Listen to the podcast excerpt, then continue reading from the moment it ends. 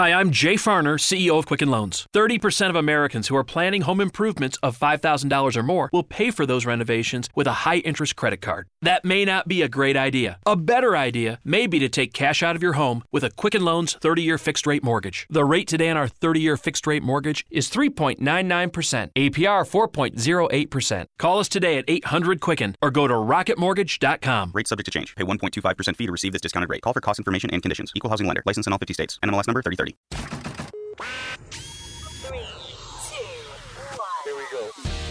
Broadcasting to the four corners of the conservative universe, it's The Matlock Show. He loves all things conservative politics, and if there's a microphone nearby, you can bet he'll be the one beating the left over the head with it. And now, a true original, the common sense conservative, here's your host, Matlock. Oh, we're back after it. Today it is Tuesday. God, I'm in a good mood. Got the first Matlock show out yesterday. I have to thank all of you. You went to Spreaker and blew it up. Thank you so much for listening, for sharing, for putting it out there, for doing all the things you did yesterday. I certainly appreciate it. The Matlock Show is back. I am Matlock, your host. Find me over on Twitter at Real Matlock. That's also my Instagram and my Parler handle. Go like the page, The Cartel Matt, or The Matlock Show over on Facebook. Or I'll tell you what you should do head over to the matlockshow.com, my website. You guys are blowing that up. I had about, I don't know, seven or 800 visitors on that yesterday. Thank you so much. The matlockshow.com, L O C K E. You can listen to the show from there. You can subscribe to the monthly newsletter. There are all kinds of things you can do over at the matlockshow.com. So, updates. Got some updates today. Uh, the Epstein story is only getting crazier. Monday, or I'm sorry, Friday was the fifth anniversary of Ferguson, Missouri. Remember? Hands up, don't shoot. And of course, every, well, I shouldn't say every because there's like 300,000 uh, Democrat uh, candidates running for president. But uh, several of them decided they were going to pander, uh, they were going to make light of it, and they took to Twitter. And we're going to talk about that. Um, Donald Trump strikes again. He's telling these immigrants that if uh, you want green cards, you better be self sufficient and you better be able to speak English. Oh my gosh, we're going to get into that. And then in the program, we're going to talk about all of Joe Biden's gaffes because, you know, they're plentiful. I've got about a three and a half minute clip that's just unbelievable. Um, wow, the guy is a walking gaff a minute. But uh, head over to scarsandstripescoffee.com, S C A R S, scars and stripes coffee.com. Veteran owned and operated. Uh, they empower veterans. They empower veterans to build their own business using an e commerce marketing platform. When you purchase from Scars and Stripes Coffee, you are buying from a veteran. It's it's amazing. Veterans have the opportunity to make an income by selling Scars and Stripes coffee. Veterans who sign up get unique codes whenever customers order coffee, shirts, or gear.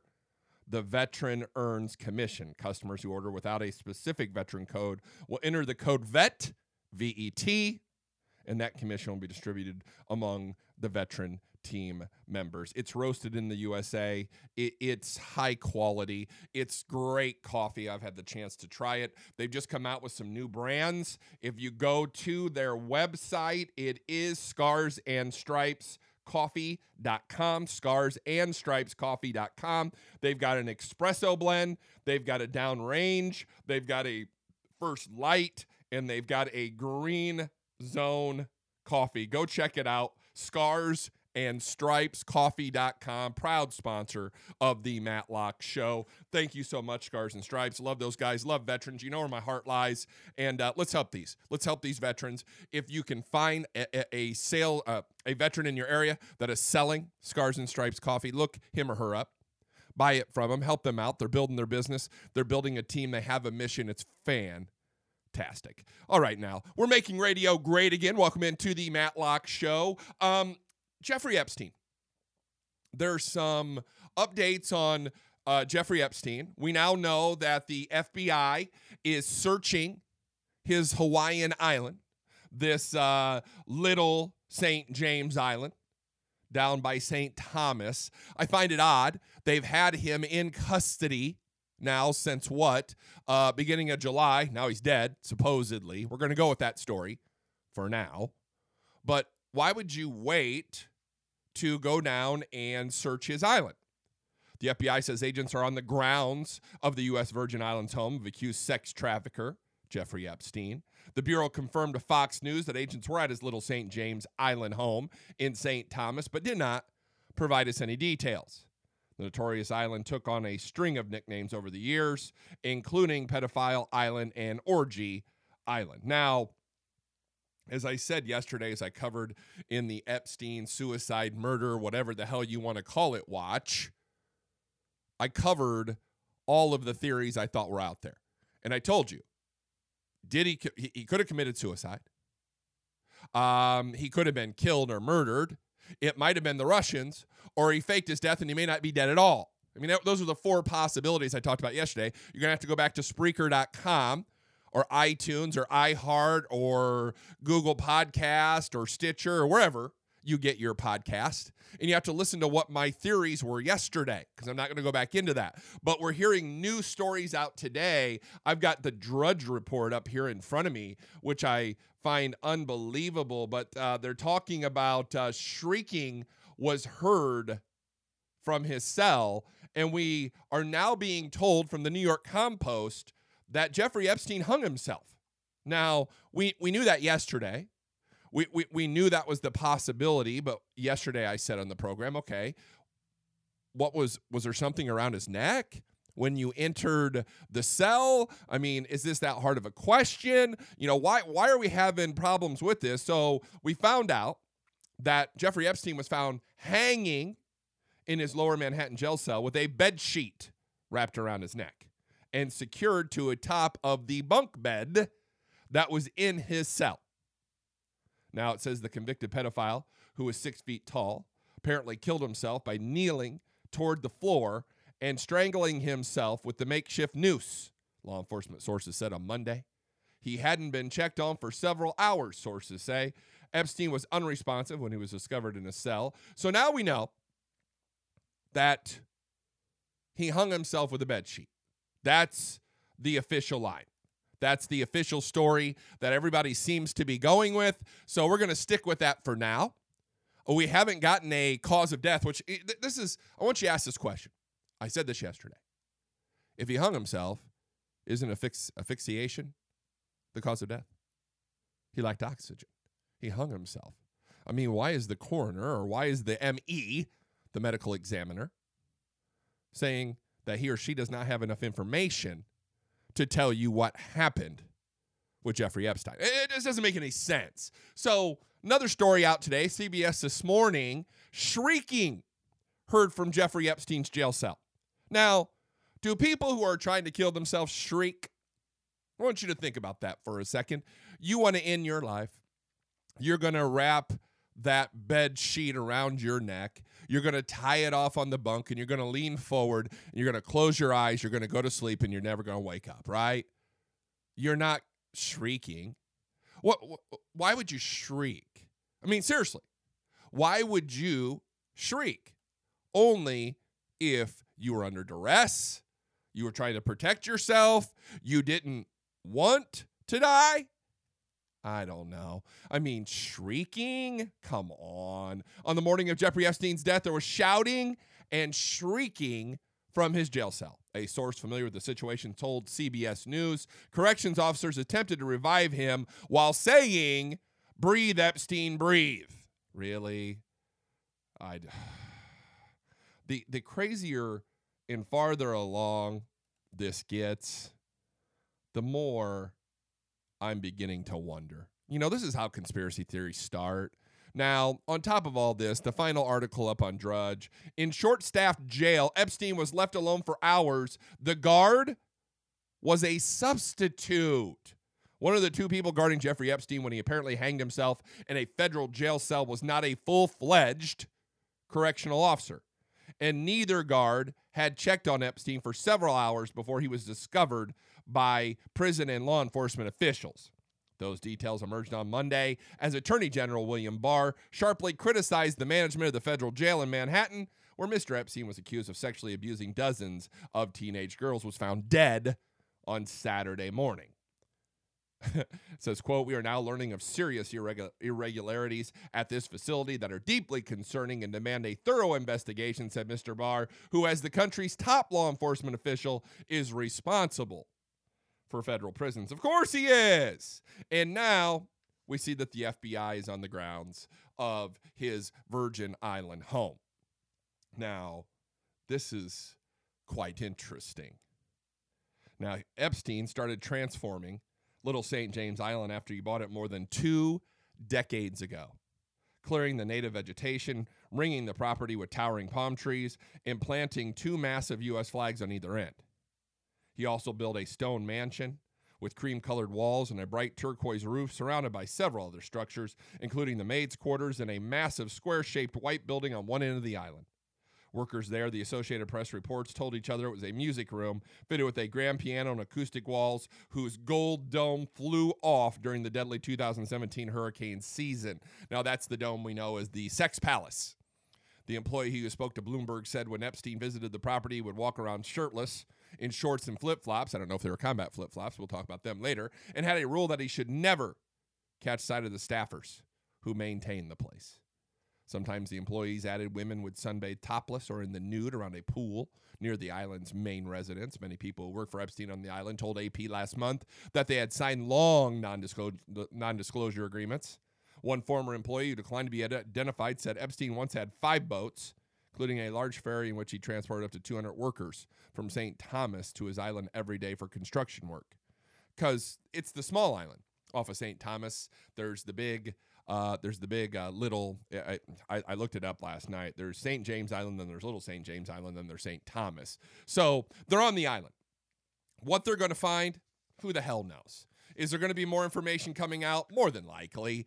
Um, I don't think this is over by any means of the imagination. Um, Attorney General Barr said, We're going to go after the co conspirators. I talked about this yesterday. Is this going to die with Jeffrey Epstein's death? I don't think so.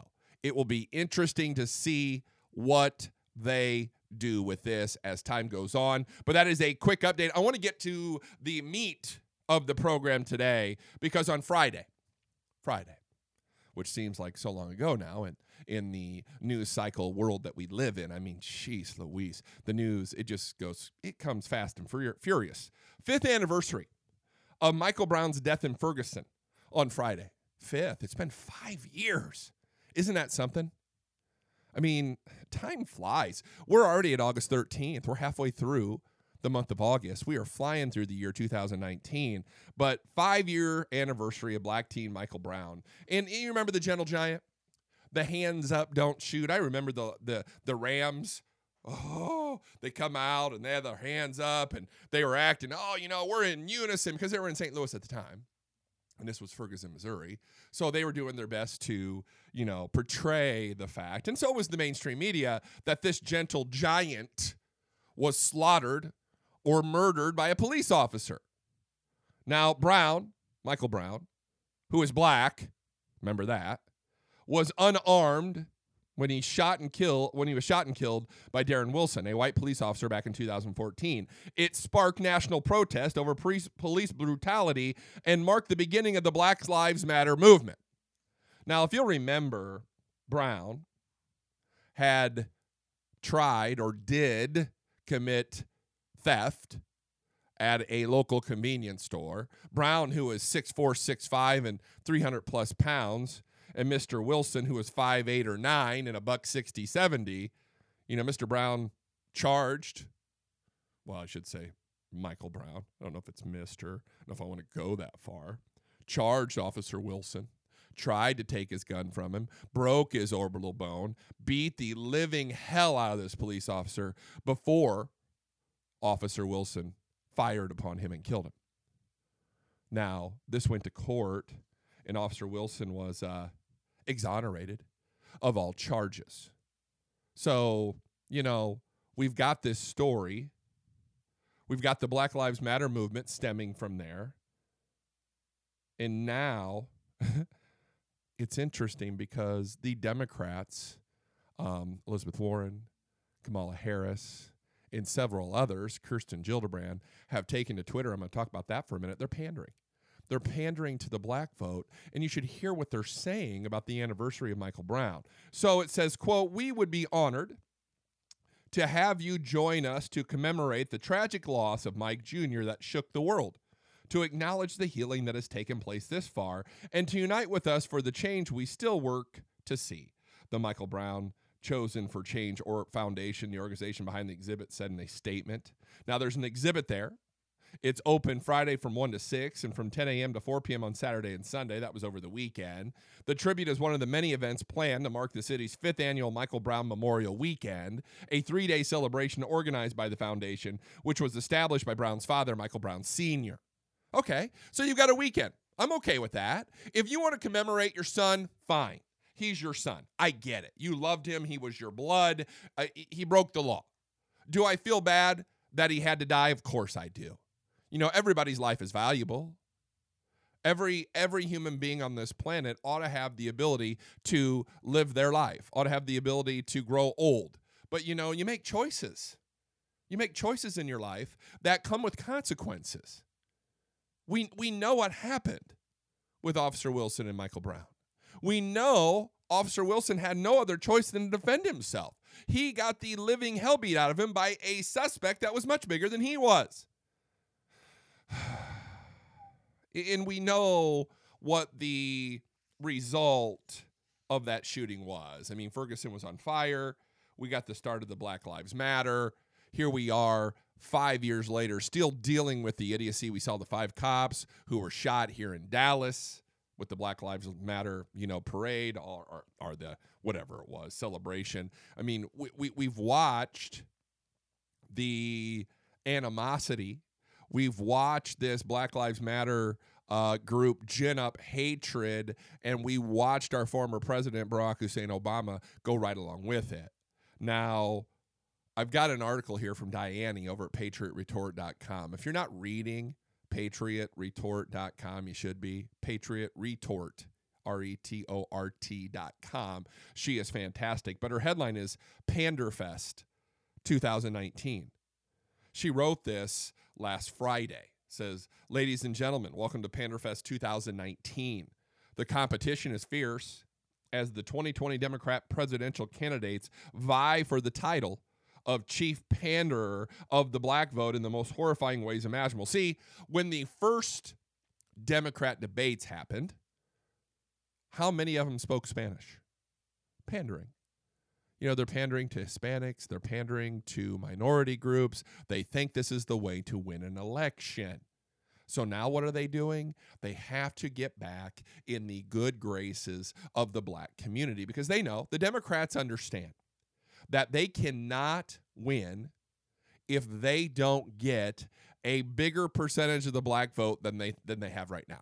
That's why they're all. I mean, you know, this whole Fredo deal. I don't know if you've seen this thing with Chris Chris Cuomo you know, if you've watched The Godfather, Fredo's the dumb, you know, second brother who can't get anything done. But now Chris Cuomo's like, oh, you know, that's it's like the N word. It's like racist for Italians. No, stupid. It means you're just dumb. I, you know, these liberals, they they, they want to glom onto anything. They want to make you think that they are the victim. I'm so tired of this victimhood mentality. And this is the Democrat left. This is the Democrat candidates that are running for president. They don't have a platform to run on. So they're going to tell you they're the victim. And to be the victim, they got to reach out to other victim classes. They have to be down with the struggle. So here you go, the Panderfest 2019. You know, they're they're they're all vying for the title of chief panderer for the black vote. If you were unfortunate enough to watch even a few minutes of cable news on Friday, you know that it was the five year anniversary of the death of Michael Brown in Ferguson, Missouri. And in, effort, in an effort to get the edge in Panderfest 2019, presidential hopefuls, without the sense God gave them, decided to land on the death of Michael Brown like flies on a pile of dog poop. Here's Kristen Gilderbrand. Here's here's here's what Chris, Kirsten Gilderbrand said this very thing on Twitter. I want you to listen to this. She says 5 years ago, a Ferguson police officer killed Michael Brown, an unarmed teenager. he shot him 6 times. Nothing will bring Michael back, but we can't stop fighting the injustice done to his family and so many others. And until we do better, we're failing them. So, not terrible. You know, he did kill Michael Brown. I mean, he's dead. That that's the term. He Michael Brown is no longer among the living, so he he killed him. Um, he was unarmed. He's also 6'5 and 300 pounds and beat the holy hell out of Officer Wilson, who was defending himself and went to court. And the court said, no, no, you were well within your rights to defend yourself. So not completely off base, but it's as if Kirsten Gilderbrand has no earthly idea what happened on August 9th of 14. She leaves out a few important details. For example, Michael Brown was an unarmed teenager. He beat the living bejesus out of Officer Wilson in an attempt to get his gun from him. He fractured the bones of Wilson's face, gave him a blowout orbital fracture, and even attempted to shoot him, Officer Wilson, with his own gun. You know, police officers get shot with their own gun a lot. It's sad, but true. I looked it up. It's more frequent than you would think. Police officers get killed with their own firearm. Not a good thing. Uh, but you wouldn't know any of that from reading Miss Gilderbrand's tweet. You'd get the impression that poor victimized Michael Brown, this unarmed teenager, was just ambling down the street when a rabid racist cop shot him six times for no reason. While this might have been a great tweet to send five years ago, for both the DOJ and a grand jury cleared Wilson of any wrongdoing, tweeting it on the five year anniversary is all kinds of stupid. Uh, but it's pandering. They have to pander. They have to do this. They don't have a choice. But Kirsten, saddled with her white privilege, believes that by promoting the now debunked fictional narrative that resulted in Ferguson burning to the ground is a great way to pander to black votes. So in this year's Panderfest, Kirsten's lame attempt only rates a 6 out of 10, according to Diane. However, she says two, mu- two points must be automatically removed from that score to make up for Kirsten's white privilege. Therefore, her Panderfest score is only a 4. Now, Kamala Harris decided she was going to jump in the mix here. And on the bright side, she's going to brag. You know, between bragging about pot smoking and Tupac listening, Kamala's been showing great form in the weeks leading up to Panderfest 2019. Here's what she said Michael Brown's murder. Now, what's wrong with that? He wasn't murdered, he was killed. Self defense. The DOJ and grand jury cleared Officer Wilson of that. He was not murdered, he was killed. Michael Brown's murder forever changed Ferguson and America. His tragic death sparked a desperately needed conversation and a nationwide movement. We must fight for stronger accountability and racial equity in our justice system. See, it's about, oh, you know, I, I say this all the time. If you don't want to go to jail, don't break the law. Seriously. If you don't want to go to jail, don't break the law. Because if you don't break the law, you're not going to go to jail. It's just that simple. I mean, I don't know how to make it any more. I don't know how to make it any more simplistic than that, right? So, oh, well, we must fight for stronger accountability and racial equity in our justice system. No, he's criminal. Panderfest. it says, uh oh, this is Diane. Sorry, Kamala, you're disqualified. Panderfest rules prohibit competitors from libeling people. You know, lying about people. And you just libeled Officer Wilson by implying he's a murderer. Stick to Tupac and busing, honey, and better luck next time. Let's welcome Panderfest challenger number three, Elizabeth Warren. Now, Liz had a rough start to 2019. You know, the DNA test, the one 1024th uh, Indian, but she definitely wants to win it. And here's what she said Five years ago, Michael Brown was murdered. Once again, libeling Officer Wilson. But she goes even farther than Kamala did. She says five years ago, Michael Brown was murdered by a white police officer in Ferguson, Missouri. Oh, that's see, now we've got to play the race card. Not only do we need to let you know that Michael Brown is black, but he was murdered by a Nazi Aryan white police officer. And he was unarmed, yet he was shot six times. She says, I stand with activists and organizers who continue to fight for justice for Michael. We must confront systematic racism and police violence head on. It was not police violence, once again. A grand jury and the Department of Justice cleared Officer Wilson of any wrongdoing. But yet, here is Elizabeth Warren, here is Kamala Harris out there libeling prof- uh, professor, police officer Wilson because he did his job. They would want you to believe that poor little Michael Brown was just walking down the street and all of a sudden, Officer Wilson jumped out of his car and put six holes in him. You know, this is what they, you know, they think we live in a they think we live in a bubble. The Democrat Party thinks you're dumb. We know what happened in Ferguson, Missouri. We know the resulting fallout and the riots and the burning and the crap and the Black Lives Matter that came to it. But God, I mean, this is crazy. I mean, these are Democrats running for president of the United States. Diane says maybe instead of accusing a man who was cleared by a grand jury in the Obama Department of Justice of any wrongdoing. You should have just released an Instagram video where you say, Hang a sec, I'm going to steal me some cigarillos. I mean, this was the Department of Justice under the Obama administration that found Officer Wilson not guilty of any crimes. Now, John Betts took to Twitter and he says, You know, the officer Officer Wilson, who shot Michael Brown, was cleared of any wrongdoing. And Liz Warren knows this. In a sane world, Warren's depraved and unconscionable lying that is aimed at garnering her political power by sowing racial discord would cost her any chance at the presidency. I mean, she should be disqualified for being a nutball, right? I mean, she should be disqualified just for flat out lying. Now, Elizabeth Warren is currently being sued for libeling the Covington Catholic boys. Does she really want another libel lawsuit for calling Darren Wilson a murderer? The lengths these Democrats are willing to go to gain power is crazy. They're intimidating private citizens who donate to Trump's reelection. They're slandering the president as a white supremacist, and they're bragging about it on Twitter. Elizabeth Warren, today I was asked whether the president is a white supremacist. I said yes. Now they're willing to libel an innocent man. And out, uh, out of all of it, it is pro- it's prompted by the same thing.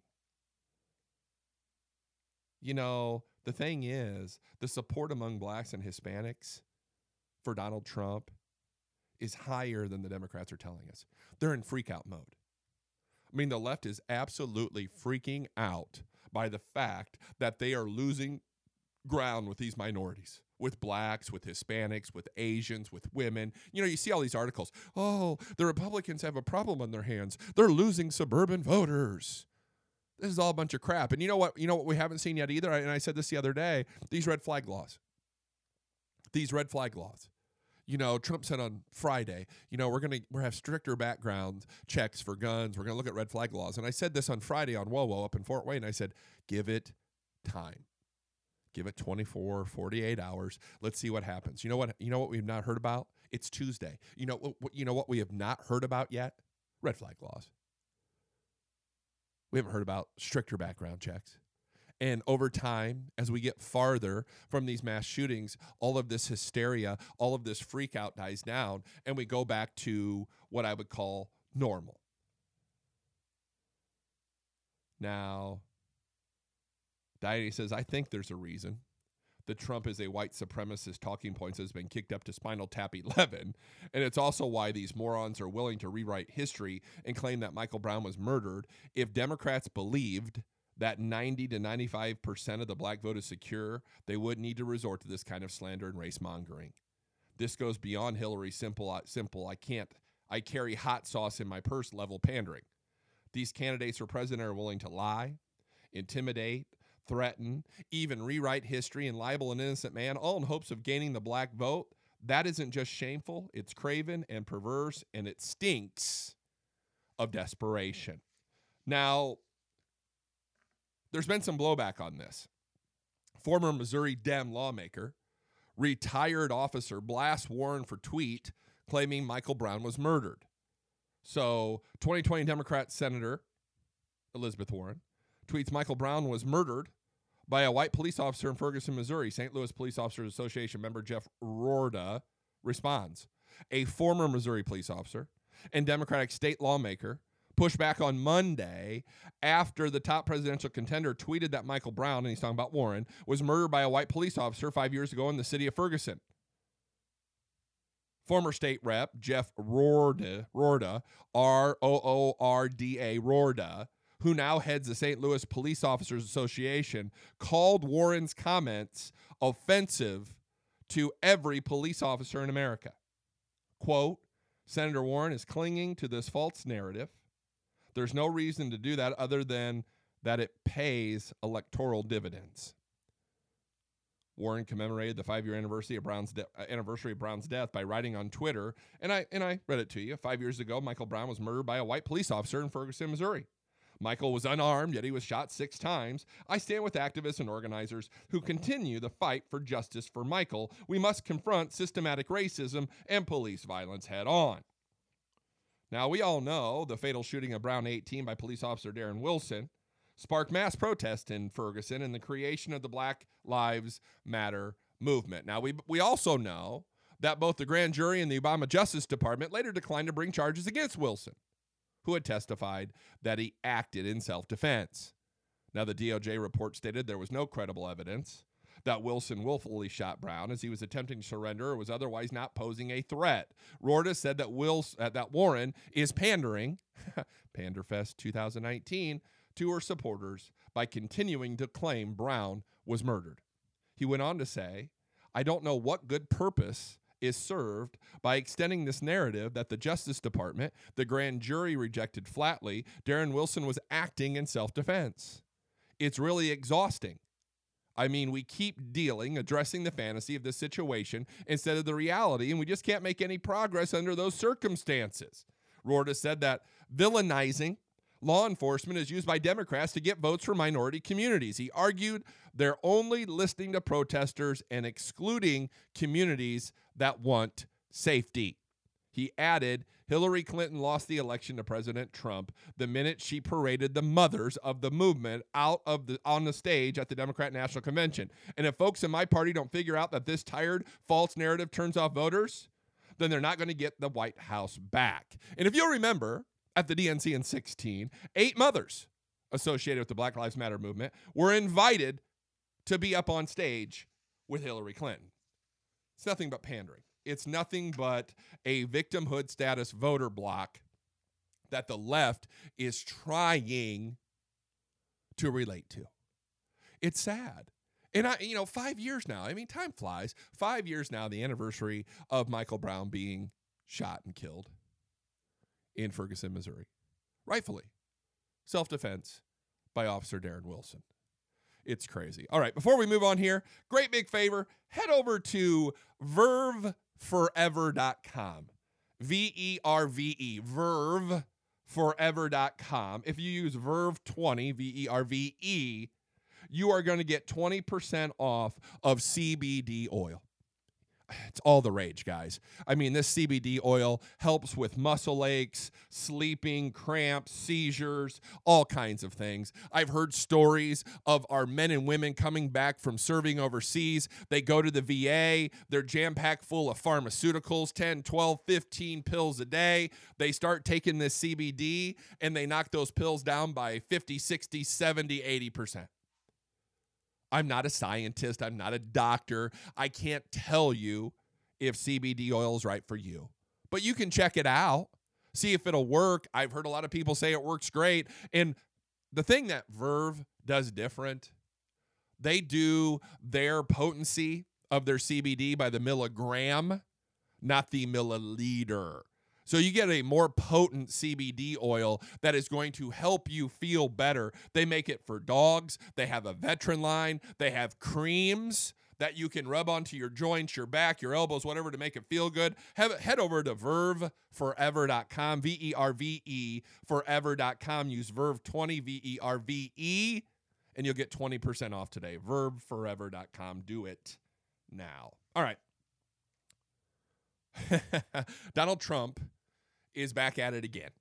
And I love this because this is what should be done. These are the things that we should be doing.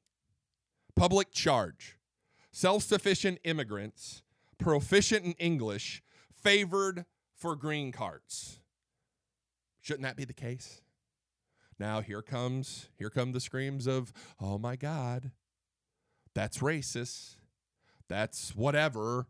Uh, white supremacist, white nationalist, whatever you want to call it, during a press conference on Monday, acting United States Citizenship and Immigration Services Director Ken Cuccinelli said the Trump administration will establish what is known as the public charge rule, a regulation whereby legal immigrants, legal, would be less likely to secure a permanent residency in the U.S. if they have used any forms of welfare in the past, including using subsidized health care services, food stamps, and public housing. I want you to think about this. This is green cards.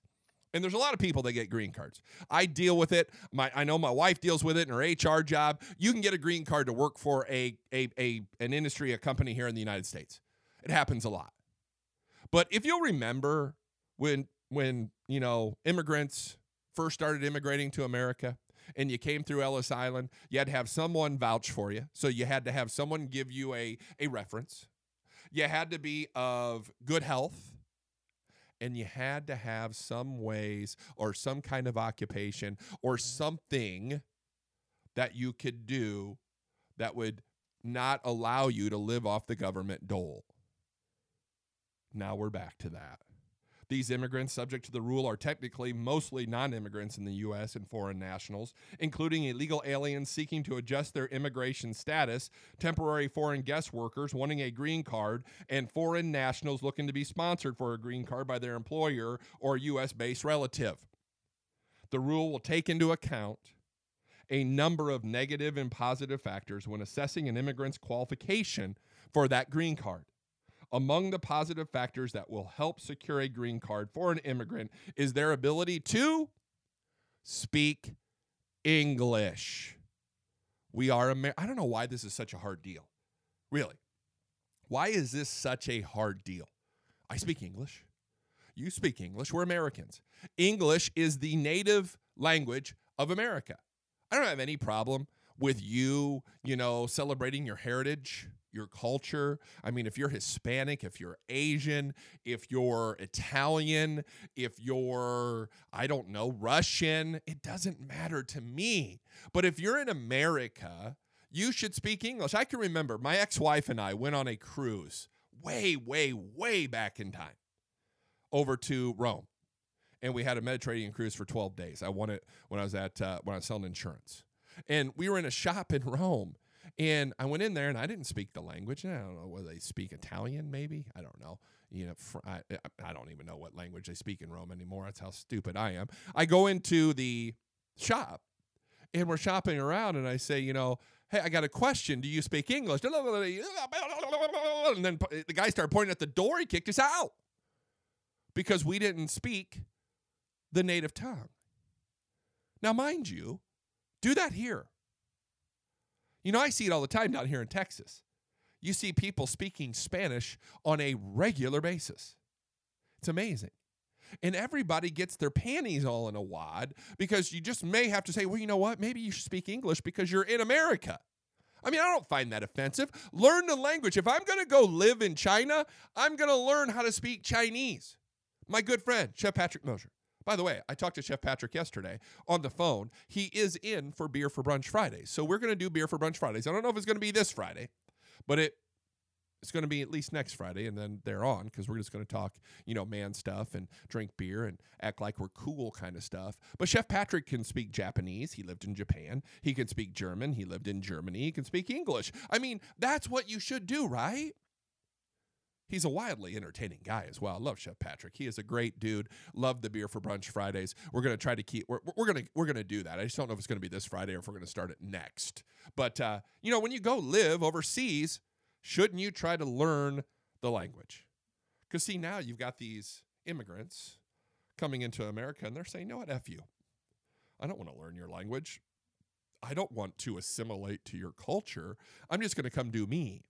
And you give me all the free stuff, and here we go. And I don't care what you think, but don't you dare offend me. Don't you dare offend me.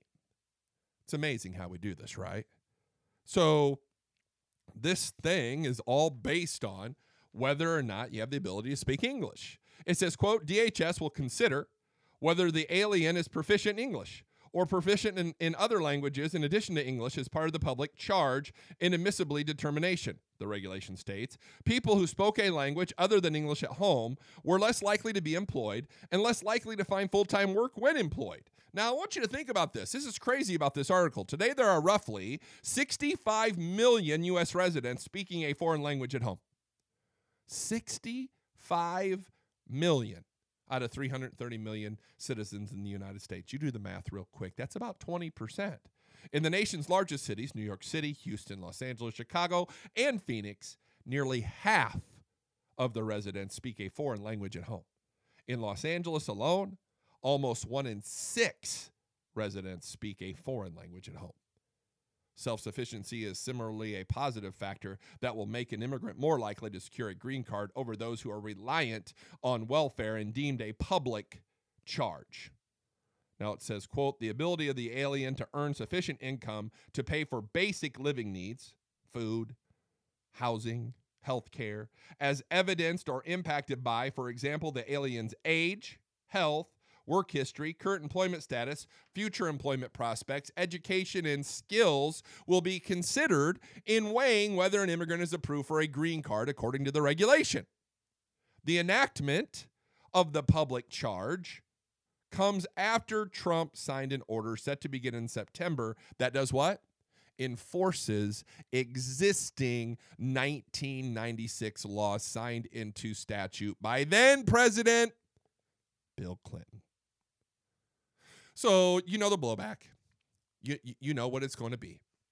I mean, seriously, you know what the blowback is going to be here. Oh, that racist Trump. Oh, look at Trump. He just, he just, he's a big mean guy. He's a bad orange man. Look what he's trying to do. He just doesn't like these people.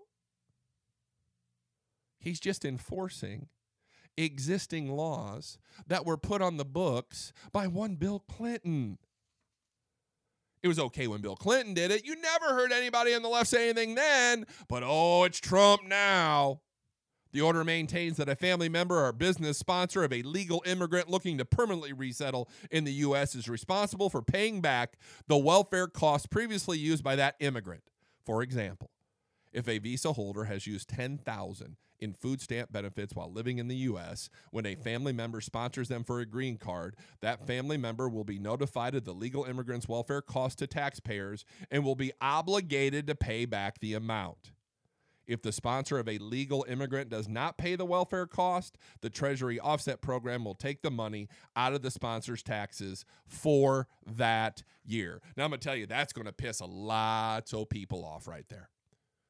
That is going to make people mad they, they you know when it comes to taxes when it comes to paying back oh that bully president. Oh my look at him. He's such a bully. He's going to bully these people into paying. What do you think we do? I mean seriously what do you think the american citizen does? We pay taxes every year way too many taxes. I mean, eh, it, I pay my taxes quarterly because I'm self employed. It's ridiculous. If you did too, you would know it. Uh, the order also ensures that the personal income of a legal immigrant sponsor is taken into consideration when a legal immigrant is applying for federal welfare. Currently, only the income of legal immigrants is considered by federal agencies when applying for public benefits. Under the rules set out by Clinton's 1996 law, the Trump administration will make certain that the income of both the legal immigrant and their sponsor is considered when applying for benefits. Now, the majority of more than 1.5 million foreign nationals entering the country every year use about 57% more food stamps than the average native born American household. 57%. Overall, illegal and legal immigrant households consume 33% more cash welfare than American citizen households and 44% more Medicaid dollars. This straining of public services by a booming 44.5 million foreign born population translates to the average immigrant household costing American taxpayers about $6,234 in federal welfare. Now, the crazy thing about this, here's some more stats on this. This regulation, and this is what's this is what's amazing about this. This regulation will be a boon for American taxpayers because we're footing the bill. That's the thing. We're footing the bill for these immigrants dependent on welfare. So the regulation will be a boon for American taxpayers in the form of an annual $57.4 billion tax cut. Now you may say, Matlock, 57 billion, that's just a drop in a bucket of the 3.7 trillion dollar budget. But we always talk about cutting expenses. And then when we want to go cut expenses, oh, our bleeding hearts, oh, well, these people, oh, we can't do it. You ever notice that? And that'll be the left strategy. Oh my God, Trump's so ruthless. He's so mean hearted. He's going to let these poor people live on the streets and suffer. You know what? We got veterans living on the streets currently. We got people who are homeless in this country that are American, and we're worried about getting these immigrants welfare. That's the left. They want to give these illegal aliens citizenship. They want them to be able to vote. They want to give them welfare. They want to give these green card people welfare. We are not the welfare state. We're not. We're the land of the free, the home of the brave, the American dream. If you want to come here and pursue your American dream, by all means, we will welcome you with open arms. Just work. Get off your lazy ass and work. Because we're paying $57.4 billion, the amount taxpayers spend every year on paying for the welfare, crime, schooling costs of the, co- the country's mass importation of 1.5 million new, mostly low skilled legal immigrants. The National Academies of Science released a report two years ago noting that state and local American taxpayers are billed about $1,600 each year per immigrant to pay for their welfare, where immigrant households consume 33% more cash welfare than American citizen households. A recent Center for Immigration Studies studies study, gee, say that fast. A recent Center for Immigration Studies study noted that about 63% of non citizen households in the U.S. use at least one form of taxpayer funded welfare, while only about 35% of native born American households are on welfare. This, while only, means that non citizen households use nearly twice as much as native born American households. And in California, the land of the fruits and the nuts, with the largest non citizen population in the country at almost 11 million, or nearly 30% of the state's total population, more than 7 in 10, or 72% of households headed by non citizens are on at least one form of welfare. See, once again, if you look at this, and I could go through all these stats. I mean, there's pr- there's plenty more. Uh, it says preventing Americans from being forced to foot the bill for welfare for newly arrived legal immigrants is hugely popular among U.S. voters. A Rasmussen Reports poll conducted in 17 revealed that more than 6 in 10, or 62%, said they would support a plan that bans legal immigrants from receiving welfare for at least the first five years. Roughly 67% of swing voters and nearly 60% of black Americans say they support such a plan. Another 76% of U.S. voters said welfare sh- users should be mandated to prove that they are not in the country illegally before being allowed to obtain public benefits, including 74% of black Americans, 77% of swing voters, and 60 3% of Democrat voters. No one likes it. Absolutely no one likes it. And should we continue to give these people free things? Hell no. We should not. Why should we? We work hard for our money. Shouldn't they be willing to work hard too? We'll see what happens on this. The left's going to cry wolf. You know it's coming. Just pay attention. All right, got one more thing. I got one more topic to cover here. Do me a quick favor. Head over to combatflipflops.com. It's hot. It is hot in Fort Worth, Texas. It is going to be 103 degrees today in Fort Worth. Heat index of 110 or 11. Chad Prather on social media last night said Jesus turned the thermostat in Texas up to cremate. And he's not wrong. But you know what? My feet, they're not hot. I'm running around in my combat flip flops, my Floperator Coyotes. And now Combat Flip Flops has the zero rise floperators. If you get over to combatflipflops.com, if you use LOCKE25, L O C K E, 25, you're going to get 25% off of your flip flops today. I'm telling you, they're fantastic flip flops. That's all I wear in the summer is flip flops. I love them. Combatflipflops.com, LOCKE25, L O C K E. They got a good mission. I mean, they give a little bit of money back to Afghanistan women to educate them because they believe that education is going to stop war.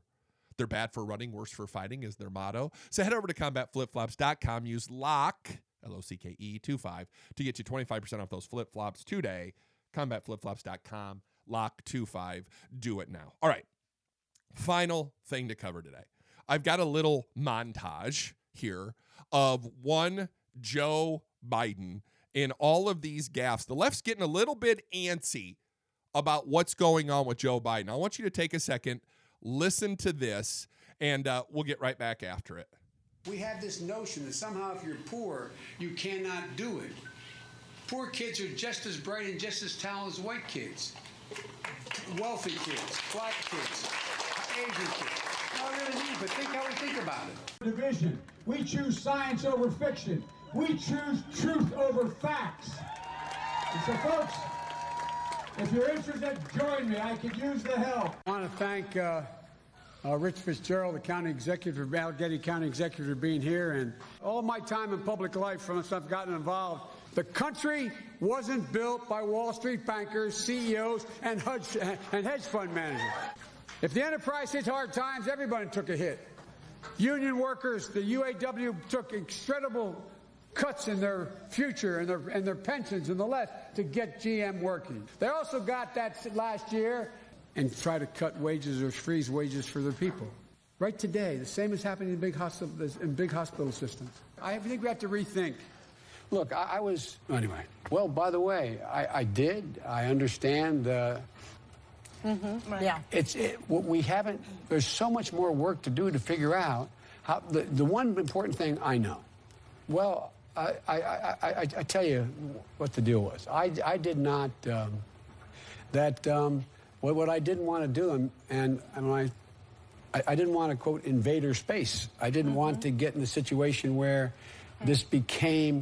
And then I when when I heard all this about the and it was legitimate, expecting a call why, every time the phone rang. Why we, and so I, I, I spoke to some uh, leading women advocates in this area who someone knew her. Well, but but um, I'm sorry the way she got treated. The- the- in terms of, I never heard say if you go back and look what I said and didn't say. How we define what constitutes a, suc- a successful economy. Folks in America don't think their children are going to have the same standard of living they had. How can a person dignity be maintained? Be so, and why, why they do that? It means investing much more in medical research to conquer, to conquer devastating diseases like cancer and addiction and Alzheimer's. What would happen with you in this No, president? but everybody knows who this guy is. Come on, man. Come on, man. I'm looking forward to this, man. Come here, man. Hey, man. So, like, for example, uh, I actually thought in my head when I walked out here, I mean, do I I know it's. we're friends. It's I hug- tricky. No, but but I should be able to read better. But I have never in my life done anything in approaching a woman that has been other than trying to bring sol. I'm used to like one of your staff was. I'm used to. I think it's really important we listen. Whether I sit down next to somebody and it's not invited to be to, to sit down. So that's my responsibility. I have to be more more aware, and it's totally legitimate. But I, Okay. but anyway, I, I- I think it's legitimate, and I think it is. Uh, and to to to, to anyone, I, but I don't think anyone's ever said. Well, look, I, I I'm I'm really sorry if they Sorry, I invaded your space. I mean, I, I and I, I'm sorry this happened. I'm sorry this happened. Listen to that gaff. I mean, the guy can't put three sentences together, can't speak clearly, talks about, oh, well, truth and facts, or, you know, black kids are dumb because they're not white. Or whatever it may be. Joe Biden's string of gaffes is raising questions among Democrats about his ability to beat President Trump in 2020. Biden made headlines three times last week by misspeaking over the weekend and mistakenly said he had met as vice president with students from Marjory Stoneman Douglas High School. That was in 2018, by the way. The vice president was Mike Pence. He says, quote, this is Biden, those kids in Parkland came to see me when I was vice president. that blunder followed another two days earlier when Biden, 76, told an audience of Asian and Hispanic voters that poor kids are just as bright and just as talented as white kids. Biden later told reporters he botched the comment he delivered many times and meant to say wealthy kids. He says, on the spot, I explained it. At that very second, I explained it. And so the fact of the matter is that I don't think anybody thinks that I meant anything other than what I meant. Uh, earlier that day, Biden also declared in a speech at the Iowa State Fair we choose science over fiction. We, use, we choose truth over facts. Now, I'm going to tell you, I'm not a doctor, don't play one on television. There's something going on with Joe Biden. I, I mean, uh, this is not normal behavior from an adult. He has a hard time putting his word. And, and, you know, sometimes people misspeak. I mean, President Trump has misspoken. It happens. I, am willing to give passes here and there. I mean, he's out there, he's talking. There's a lot of things he needs to say. He may have notes, he may not. I don't know. But I'll give him a pass for, you know, one or two of these deals because, you know, sometimes you just get in a hurry. I do. I get in a hurry and I'll misspeak. Yesterday, I went back and listened to the program. And thank you for downloading it and all the things you did yesterday. But I misspoke about scarsandstripescoffee.com. In the live ad read yesterday in the show, if you listen to it the final time, I said scarsandstripes.com and it's scarsandstripescoffee.com. So we misspeak. We're all human. You know, he's under he's 76 years old. I want you to think about that for one second. 76 years old. He's at the end of his life. I, I, seriously. You know, the average age for a man to live here in the United States is about what, 80? Maybe 82? I mean, he's getting to the end of the road. And it comes for us all. We're all, you know, there's two things in life that are guaranteed death and taxes. and, and you know, I'm not I'm not trying to be morbid. I'm not trying to be anything other than truthful. Joe Biden's got some mental health issues, I believe, going on. Is it dementia? Is it Alzheimer's? I don't know. My grandmother had dementia. Holy cow. One minute she could be coherent, the next minute she didn't know where the hell she was at. It was crazy. It's a terrible disease. It took her early. She was only like, I don't know, late 60s, early 70s it's not a very it's not a good disease. Now, I'm going to tell you right now, the left ought to be worried because what's going on currently? The media is trying to foist upon them one Joe Biden. They're trying to make Joe Biden their guy. The moderates, they want to keep that new Green Deal wing, the Socialist Party, the Warrens, the, the Sanders, all the others the AOC Democrats, they're trying to keep them at bay. So they think Biden is the savior. Unfortunately, he's not. He's not. And, and, and, I don't think he's up for the challenge. I don't think he wanted to run. And I think that's why I'm hearing stories now that Biden did, or uh, Biden, now Obama didn't even like him. They just used him because they needed him to be the senior, elder, uh, experienced guy to go along with the young black president. I don't even think they liked him. And as you look at all the gaffes over the years, they're probably sitting there thinking, holy cow. And then I heard yesterday some people saying, you know what? I don't think we're at the end of this deal.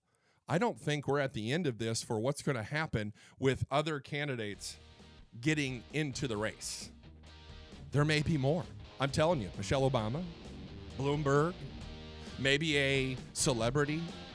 We just don't know. But mark my words, there are going to be other candidates that jump into this presidential race. All right, that's it. Head over to the matlockshow.com, L O C K E. Go over to Spreaker. Follow me, if you will, the Matlock Show. Go tweet, follow, share, do everything you can do. That's it for the Matlock Show today. Tune in tomorrow. But for now, Matlock out.